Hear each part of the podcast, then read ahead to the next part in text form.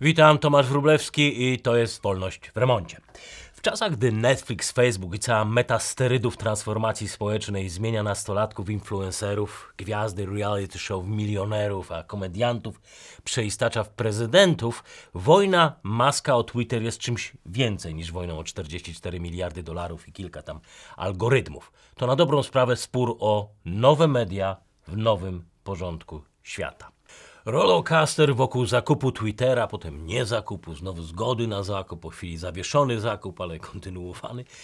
Przyćmił nie tylko rozprawę sądową Johna Deppa, ale myślę, że nawet i wojnę na Ukrainie. To oczywiście w dużej mierze zasługa neurotycznej specyfiki mediów społecznościowych, które nie pozwalają nam skupić się na jednym temacie dłużej niż kilka dni, ale niemniej myślę, że ta transakcja może być czymś wyjątkowym, czymś więcej niż przebłysk humorów miliardera i myślę, że może wpłynąć na kształt mediów, jakie znamy. Elon Musk e, od lat krytykuje, jak mówi, nadgorliwą i bezmyślną moderację treści na platformach społecznościowych, rozpacza nad ludźmi zniewolonymi przed, ar, przez algorytmy i wielokrotnie wspominał o myślach uwierzytelnianych przez przez maszyny. Ogłaszając porozumienie z zarządem Twittera, powiedział: Wolność słowa jest podstawą demokracji, a Twitter jest cyfrowym rynkiem, na którym dyskutuje się o sprawach istotnych dla przyszłości ludzkości. I dziś Musk zapewnia, że choć będzie renegocjował cenę, to jednak Twittera będzie kupował. Trumpowi przywróci jego profil i rozmontuje algorytmy ograniczające wolność słowa.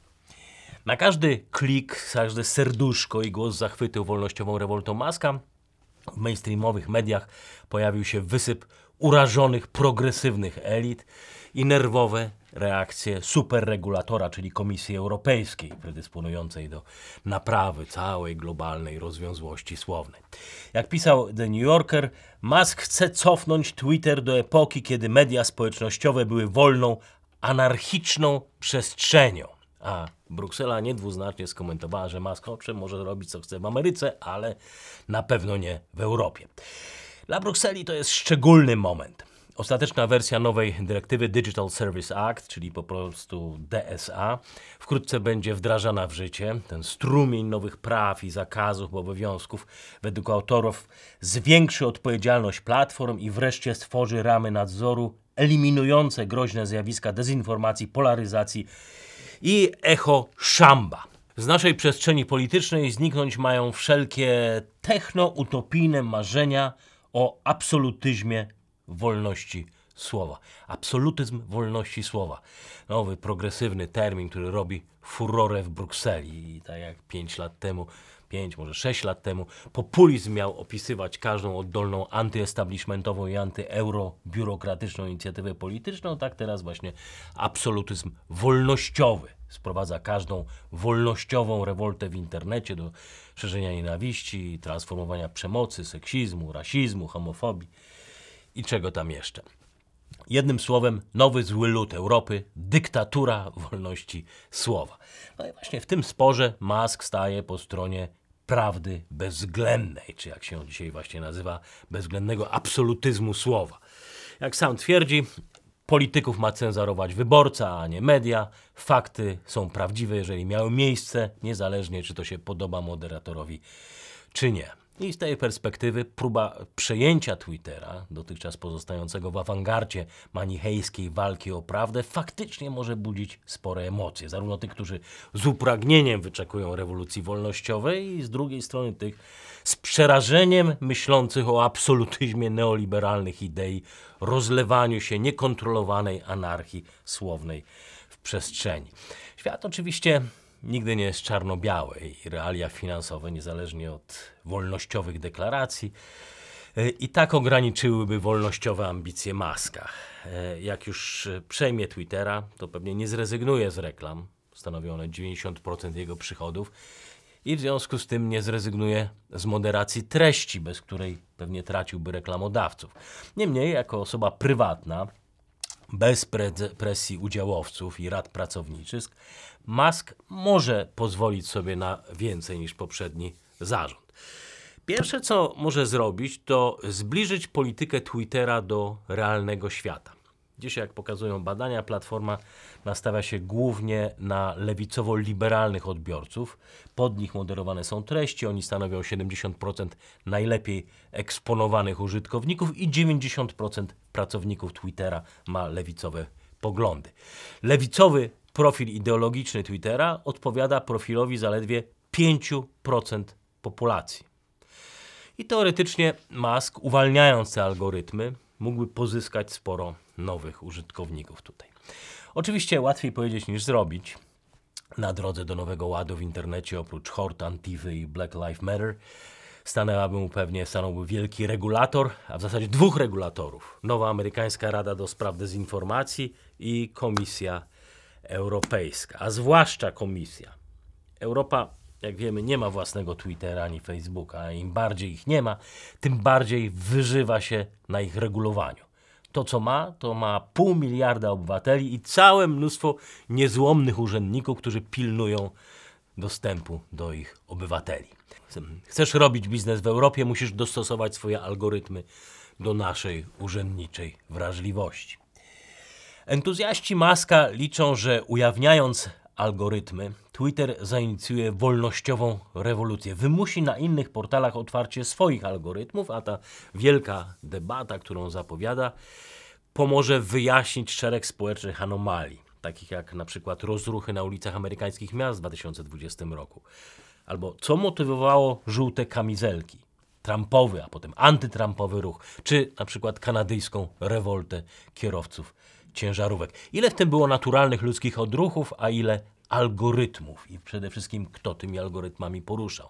Jednym słowem, jaki był wpływ garstki technoprogresywnych moderatorów na zachowanie mask? Zjawisko na długo przed narodzinami internetu doskonale opisał Elias Canetti, bułgarsko-żydowski noblista, napisał książkę Masa i władza. Canetti zwrócił uwagę, że tłum jako machina zmiany nie jest naturalną formą funkcjonowania człowieka. Jest efektem paniki i zagubienia, co z kolei może być spowodowane szokiem wojny, katastrofy, a może być efektem odpowiednio spreparowanego otoczenia informacyjnego. Otoczenia informacyjnego. Co jeszcze mógłby zrobić Musk? To mianowicie poluzować relacje platform z lewicowym establishmentem. Jeżeli już algorytmy mają decydować o tym, co czytamy, co oglądamy, to niech przynajmniej będą ideologicznie ślepe i apartyjne.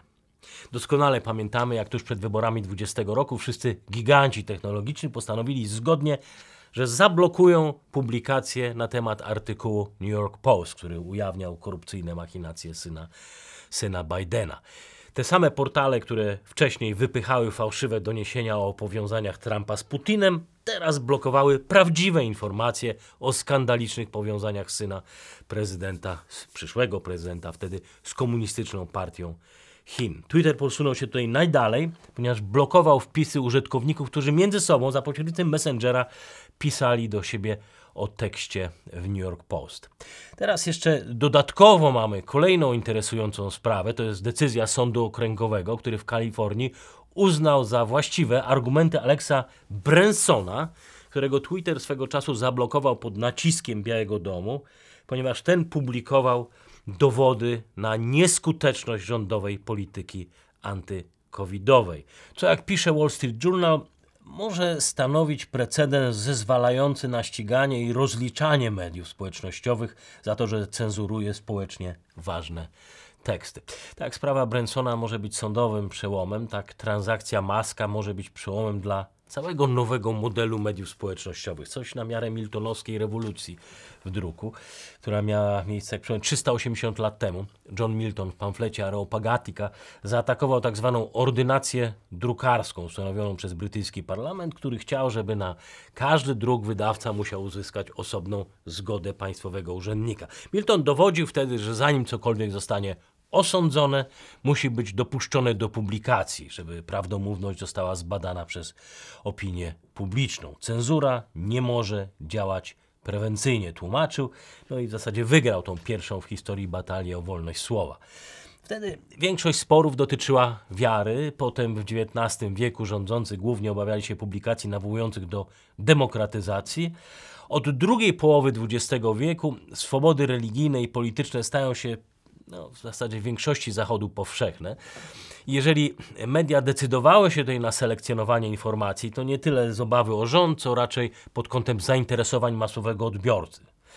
Zdaniem już wtedy wielu krytyków to prowadziło do zaniżania poziomu mediów i radykalizacji poglądów. I to myślenie zaostrzyło się w dobie internetu, gdzie politycy uważają, że teraz misją portali społecznościowych powinna być segregacja informacji nie tyle pod kątem tego, co nas może interesować, co raczej tego, co jest dla nas dobre, co jest dla nas złe, co może wywołać niepożądane zachowania. Cenzura stała się nowym obrońcą wolności i swobód jeszcze tak naprawdę za prezydenta Obamy, który twierdził, że całe zło tego świata wynika z dezinformacji, z tego, że ludzie są niedoinformowani, mówił Obama. Albo są zbyt zajęci, nie mają wystarczających informacji, albo nie są profesjonalistami w ich segregowaniu, czyli informacji, stąd nasz proces polityczny jest wypaczony. A jeśli dacie im dobre informacje, czyli ludziom, ich instynkt jest dobry i będą podejmować dobre decyzje. Elitarne samouwielbienie przebijające z tych dwóch zdań jest nawet nie tyle zdumiewająco próżne, co dogłębnie naiwne przede wszystkim. Powszechność złych informacji nie jest czymś nowym. Kłamstwa, półprawdy, naginanie prawdy, farsy istniały od zawsze. Te na dobrą sprawę są częścią naszej demokracji. A mimo to ta bardzo uproszczona, manichejska teoria sporu politycznego przyświeca cenzorom społecznościowym i teraz także Unii Europejskiej już od kilku lat. Przekonanie, że mający dobre intencje posługują się dobrymi informacjami, a źli i ignoranci złymi, jest nie tylko fałszywa, ale też groźne dla idei wykuwania się porządku społecznego ze sporu, który polega na sporze różnych percepcji rzeczywistości. To sprawia, że oczyszczenie mediów z dezinformacji i fake newsów nie polega dziś na tradycyjnej, dotychczasowej praktyce po prostu weryfikowania prawdy, faktów. E, organizacje medialne teraz przez weryfikację rozumieją sprawdzanie, czy wypowiedzi polityków, urzędników państwowych, publicystów są dobre czy złe. Dla nich, jak zakładam. Jak złe, mają być ocenzurowane. Jak zauważa James Taranto na łamach Wall Street Journal, jednego z ostatnich dzienników na Zachodzie, bojowników z którą poprawności, weryfikatorzy faktów przyznają sobie prawo do zakwalifikowania informacji jako fałszywa nie dlatego, że odpowiada ona prawdzie, ale dlatego, że może prowadzić do ich zdaniem błędnych wniosków. Doszło do tego, że instytucje stworzone niegdyś do ochrony naszych swobód teraz celują w ochronie nas przed informacjami.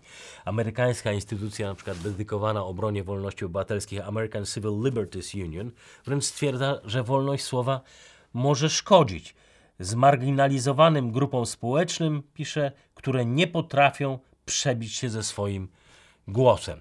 Lewicowe media coraz częściej postrzegają wolność słowa jako coś w rodzaju konia trojańskiego. Konia trojańskiego bigotów i wszystkich, którzy żerują na biednych czy na mniejszościach seksualnych, którym brakuje argumentów, żeby samemu się bronić.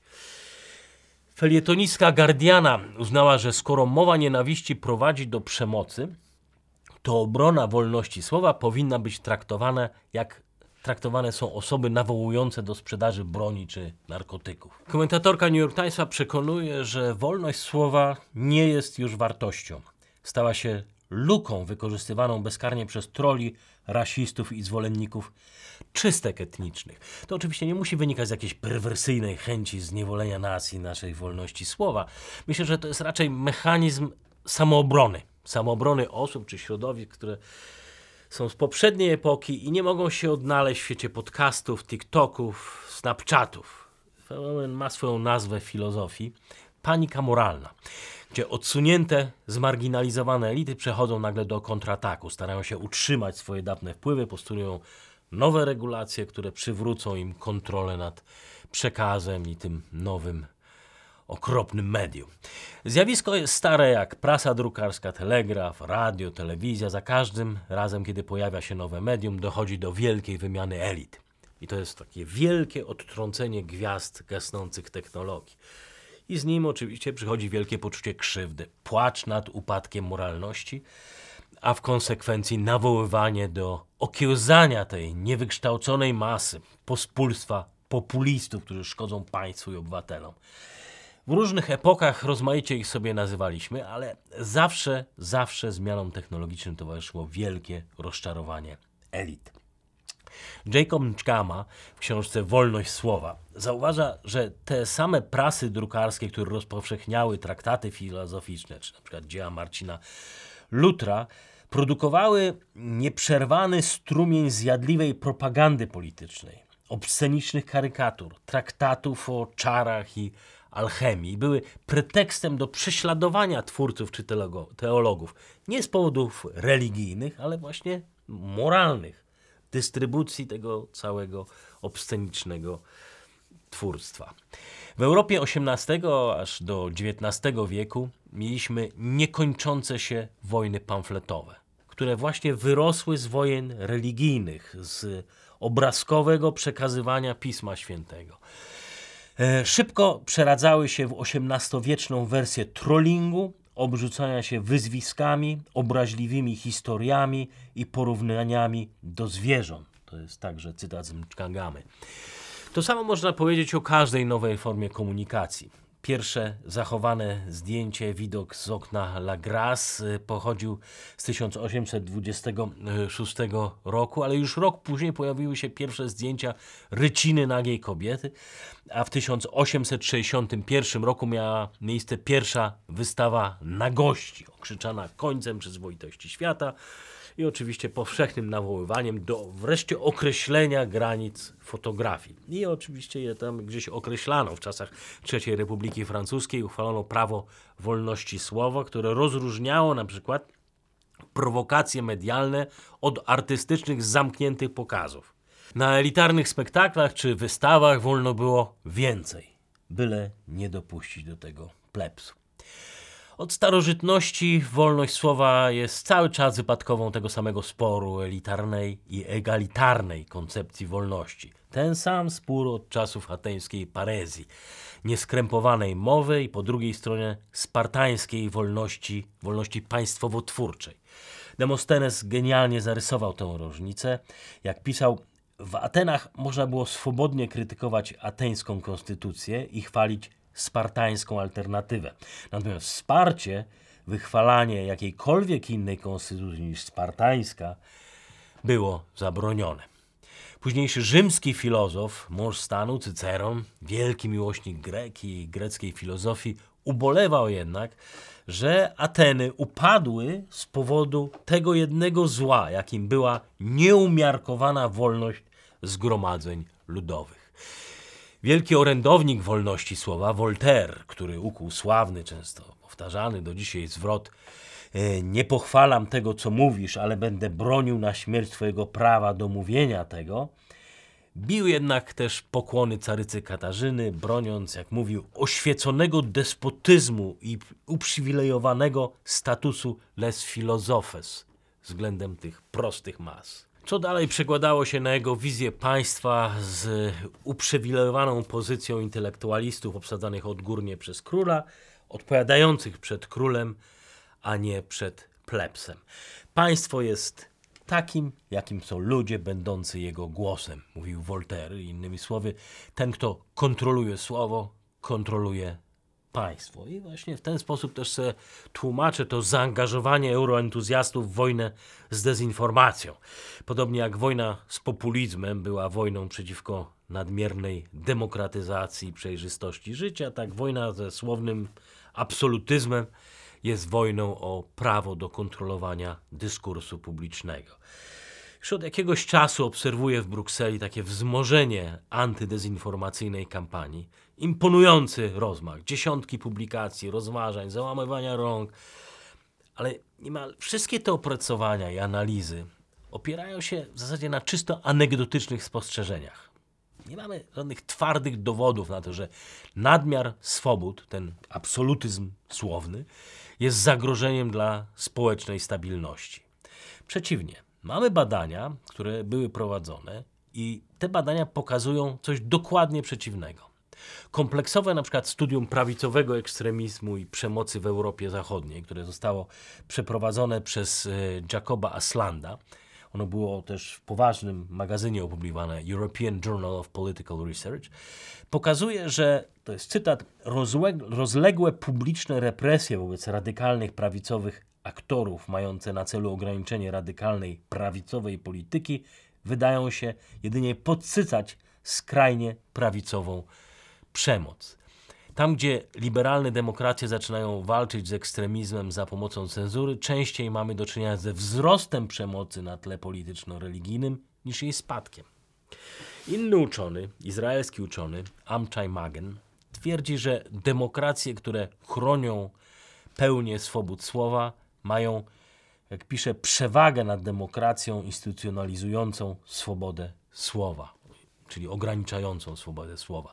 Jak twierdzi, wolność polityczna, w tym wolność słowa, pozwala na wyrażanie żalów, zanim jeszcze dojdzie do akumulacji napięć społecznych i konkretnie po tym wybuchu przemocy. Ostatnie lata przyniosły nam dziesiątki najróżniejszych zakazów, ustaw, regulacji, komisji nadzorujących prawo do wypowiedzi, czy określanie treści, których można wykładać, których nie można. Czy potem wszystkim możemy powiedzieć, że w rezultacie mamy bardziej pokojowo nastawione społeczeństwa? Że mamy społeczeństwa przyjaźniejsze mniejszościom, imigrantom, gejom, lesbijską, grupom, starym, cokolwiek? Przeciwnie. Mamy coraz więcej przykładów erupcji wściekłości, coraz więcej przykładów przemocy. Coraz trudniej jest o politycznie niepoprawne wypowiedzi, a z drugiej strony mamy coraz więcej tej przemocy w Stanach Zjednoczonych, w Szwecji, w Niemczech. Uniwersytet w Oslo dwa lata temu przeprowadził badania, z których wynika, że nagromadzone żale i tych brak możliwości swobodnej wypowiedzi pogłębiają polaryzację zamiast ją niwelować. Podobne rezultaty osiągnęli uczeni UNESCO. Tutaj jak na ONZ przystało, badania robione były z niewiarygodnym rozmachem i miały za zadanie opracować strategię walki z trollami i nienawistnikami. Zawieszono pracę. Uznano je za bezproduktywne. To mi przypomina sławne wystąpienie Nelsona Mandeli w 1964 roku, jego mowa obrończa, gdzie tłumaczył, dlaczego uciekał się do stosowania przemocy wobec apartheidu. I wtedy powiedział: Wszystkie legalne sposoby wyrażania sprzeciwu zostały zamknięte, i my znaleźliśmy się w sytuacji, w której musieliśmy albo zaakceptować stały stan niższości, albo walczyć. Zakazy nie eliminują agresji. Nawet jeżeli nie wszyscy sięgają po tak ekstremalne środki jak Mandela, to skutki społeczne zawsze są fatalne. Amerykańska autorka Nadine Strossen w książce Hate, nienawiść, pisze, że zakazy mowy nienawiści prowadzą do nadinterpretacji dalszej radykalizacji i konsekwentnie do ograniczenia wolności słowa i wręcz miękkiej dyktatury. Mamy coraz więcej ludzi, którzy na wszelki wypadek wolą milczeć niż narażać się na nieprzyjemności. Jak pisze Strassen, prawo, gdzie ludzie muszą zastanawiać się, jak zwykłe słowa mogą być odebrane, zniechęca ludzi do jakiejkolwiek wymiany myśli i obrony swojego zdania. I dalej Strossen porównuje zwalczanie nienawiści, bigoterii poprzez zakazywanie mowy nienawiści do zwalczania globalnego ocieplenia przez zakazywanie termometrów. Musk prowadził w przeszłości rozliczne wojny z regulatorami. Atakował Komisję Papierów Wartościowych, naśmiewał się z Federalnej Administracji Lotnictwa, także równie dobrze możemy sobie wyobrazić, że postawi się teraz Komisji Europejskiej. Może, choć ma różne doświadczenia, chociażby ze sporu z chińską partią komunistyczną. Te doświadczenia są zgoła inne niż dotychczasowe z Ameryką czy z Europą. Musk od lat starał się, przypomnę, o szerszy dostęp do chińskiego rynku i w pewnym momencie zaczął grozić Pekinowi, że wyprowadzi Tesla z Chin. Kilkakrotnie dochodziło do ostrej wymiany słów, aż niespodziewanie w zeszłym roku wydawało się błahej sprawie o spowodowanie wypadku na targach motoryzacyjnych w Szanghaju, gdzie wina była ewidentnie po stronie chińskiego kierowcy, Tesla niespodziewanie wystosowała pokorne przeprosiny i wzięła na siebie całą winę. Kilka miesięcy później dowiedzieliśmy się po co to wszystko było. Pekin wydał specjalne rozporządzenie pozwalające Maskowi na niezależną działalność na terenie Chin pod warunkiem korzystania z chińskich podwykonawców i pomocy tym e, wykonawcom ekspansji na inne rynki. W zamian Tesla otrzymała dostęp do tanich gruntów, nisko oprocentowanych kredytów i wielkich ulg podatkowych, które dały Maskowi przewagę nad wszystkimi innymi zachodnimi koncernami w Chinach. No i teraz wracam do Twittera. Już po wymianie ciosów na temat algorytmów i wolności słowa z Komisją Europejską, nagle w Austin do siedziby Maska niespodziewanie przyjechał europejski komisarz do spraw rynku wewnętrznego Terry Breton. Potem Musk na Twitterze napisał, że będzie się jednak trzymał blisko prawa państw, w których jego firma będzie mogła się rozwijać.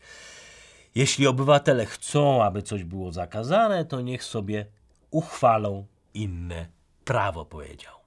A tymczasem będzie stosował się do unijnych rygorów i ograniczeń i wprowadzania algorytmów.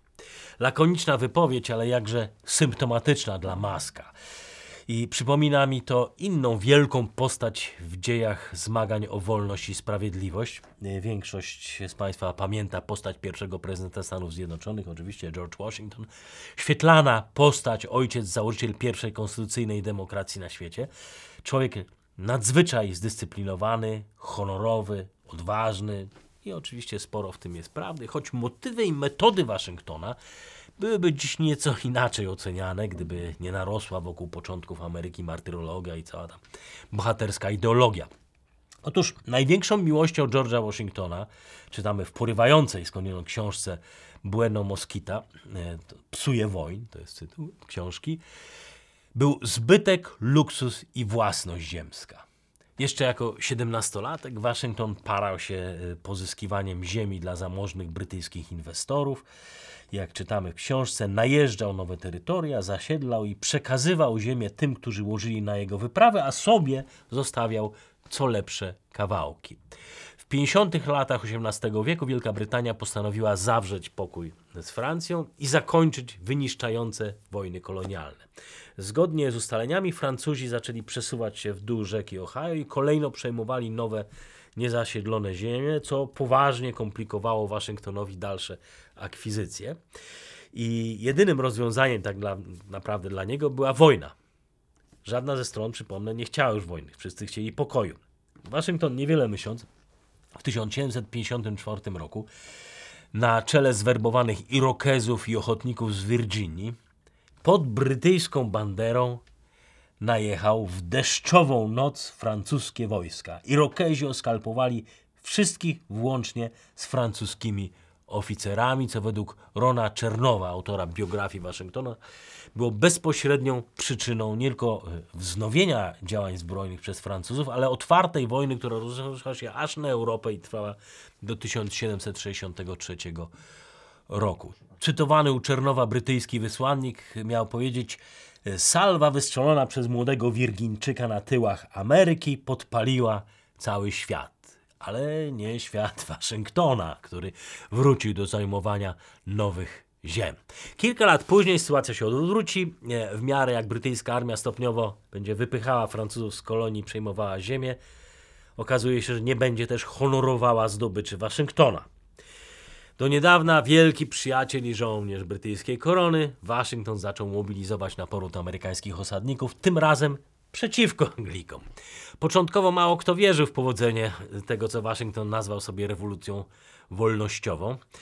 Większość ówczesnych Amerykanów była przeciwna wojnie z Anglikami, nawet nie dlatego, że takich kochali, ale po prostu nie mieli lepszej alternatywy. Ochrona brytyjskich wojsk przed Indianami, rozmaitymi bandami przestępczymi była w interesie osadników. Podatki, które płaciły, były praktycznie zerowe. Opłacało się.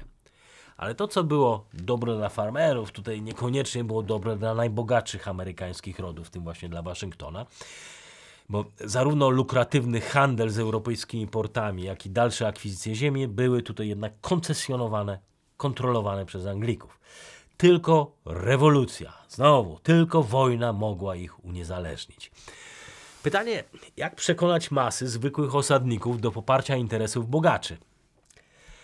Rewolucja, jak pamiętamy, odbyła się pod hasłem żadnych podatków bez reprezentacji. Hasło o tyle genialne, co absurdalne, bo co prawda większość Amerykanów nie płaciła podatków, to hasło odzyskania swobód jednak jednoczy. Nikt nie pójdzie umierać za bogatych, ale za wolność, nawet pozornie iluzoryczną, to i owszem. Wielka kampania wolnościowa opłaciła się, Ameryka stała się pierwszą autentyczną demokracją konstytucyjną. Ale zanim jeszcze cały kurz wojny oparł, George Washington był jednym z pierwszych polityków, który zażądał uchwalenia Sedition Act. W 1798 roku uchwalono jedną z najbardziej restrykcyjnych, antywolnościowych ustaw, która zakazywała krytycznych publikacji pod adresem rządu. Oczywiście w trosce o prawdę przeciwko anarchii, dezinformacji zakazywano między innymi fałszywych, skandalicznych lub złośliwych pism.